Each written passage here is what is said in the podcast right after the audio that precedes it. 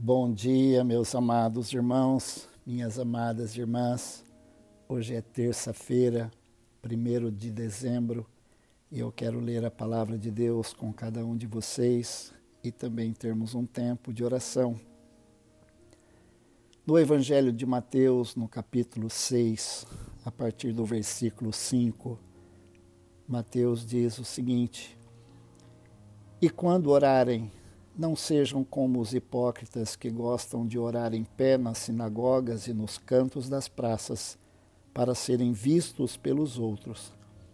Em verdade lhes digo que eles já receberam a sua recompensa. Mas ao orar, entre no seu quarto e, fechada a porta, ore ao seu Pai que está em secreto, e o seu Pai que vê em secreto lhe dará a recompensa. E orando, não usem vãs repetições como os gentios, porque eles pensam que por muito falar serão ouvidos. Não sejam, portanto, como eles, porque o Pai de vocês sabe o que vocês precisam, mesmo antes de lhe pedirem.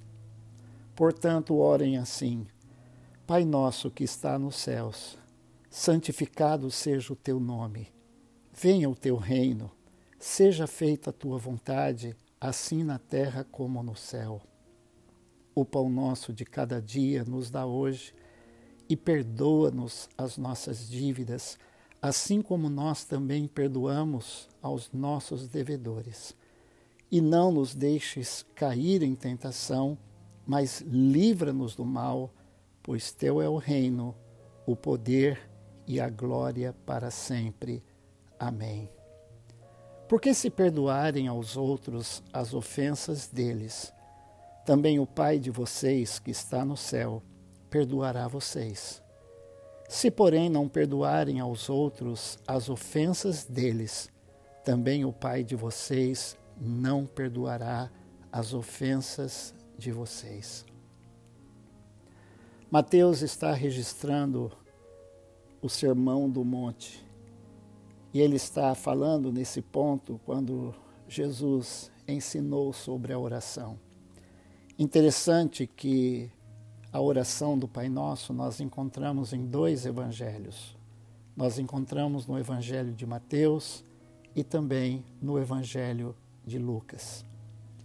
Lucas diz que Jesus estava orando em certo lugar quando terminou, um dos seus discípulos lhe pediu: Senhor, Ensina-nos a orar como também João ensinou os seus discípulos.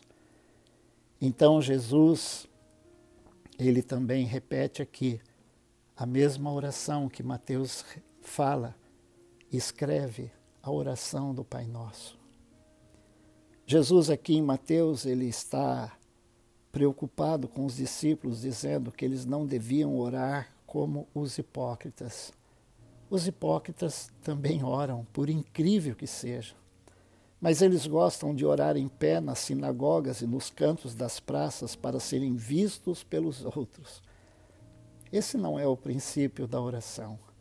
A preocupação dos discípulos registrada por Lucas é que eles queriam orar e eles até disseram: ensina-nos como também João, João Batista, havia ensinado seus discípulos a orar. E Jesus prontamente atende o pedido dos seus discípulos sobre oração. Mas ele diz o que qual deve ser a nossa atitude antes de orar. Ele diz então, para vocês não orarem como os hipócritas, fechem a porta do vosso quarto e fechada a porta, ore ao seu pai que está em secreto, e seu pai que está em secreto lhe dará recompensa. A oração, o princípio da oração é relacionamento com Deus. Nós não podemos ser outra pessoa a não ser mesmo nós mesmos diante de Deus. Temos meditado em várias orações do salmista, de Davi e de outros salmistas que no salmo eles abrem o coração para Deus e eles dizem para Deus exatamente o que eles estão sentindo e passando. O princípio da oração do Pai Nosso é o princípio de relacionamento com Deus.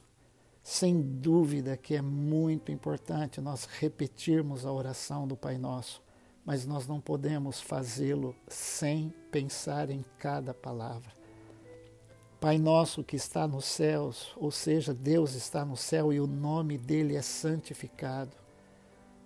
No Antigo Testamento diz: Não tomarás o nome do teu Deus em vão.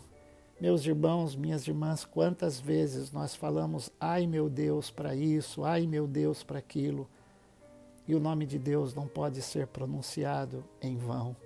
Só devemos pronunciar o nome de Deus em, em reverência a Ele, pedindo que o seu reino venha, que seja feita a vontade dele, e nós somos os embaixadores do reino. Nós aqui representamos o reino. Nós que temos Jesus, o reino de Deus veio a este mundo na pessoa de Jesus. O pão nosso de cada dia, ele diz, nos dá hoje, ou seja, nos contentarmos com aquilo que Deus nos dá e pedir provisão para hoje, não estarmos preocupados com o futuro, com o que vamos comer, com o que vamos vestir no futuro, mas hoje. E ele diz: nos dê o pão de hoje. E o ponto alto dessa oração, desse relacionamento de coisas que nós pedimos para Deus, é pedir perdão pelas nossas dívidas, pelas nossas faltas, pelos nossos pecados, mas da mesma forma como temos perdoado aqueles que nos têm ofendido ou aqueles que nos devem. E pedir que Deus não nos deixe cair, não nos deixe cair em tentação, mas que ele livre-nos do mal e reconhecendo que dele é o reino, a glória para sempre. Mas Jesus conclui o ensino dessa oração dizendo: Porque se perdoarem aos outros as ofensas deles, também o Pai de vocês que está no céu perdoará vocês.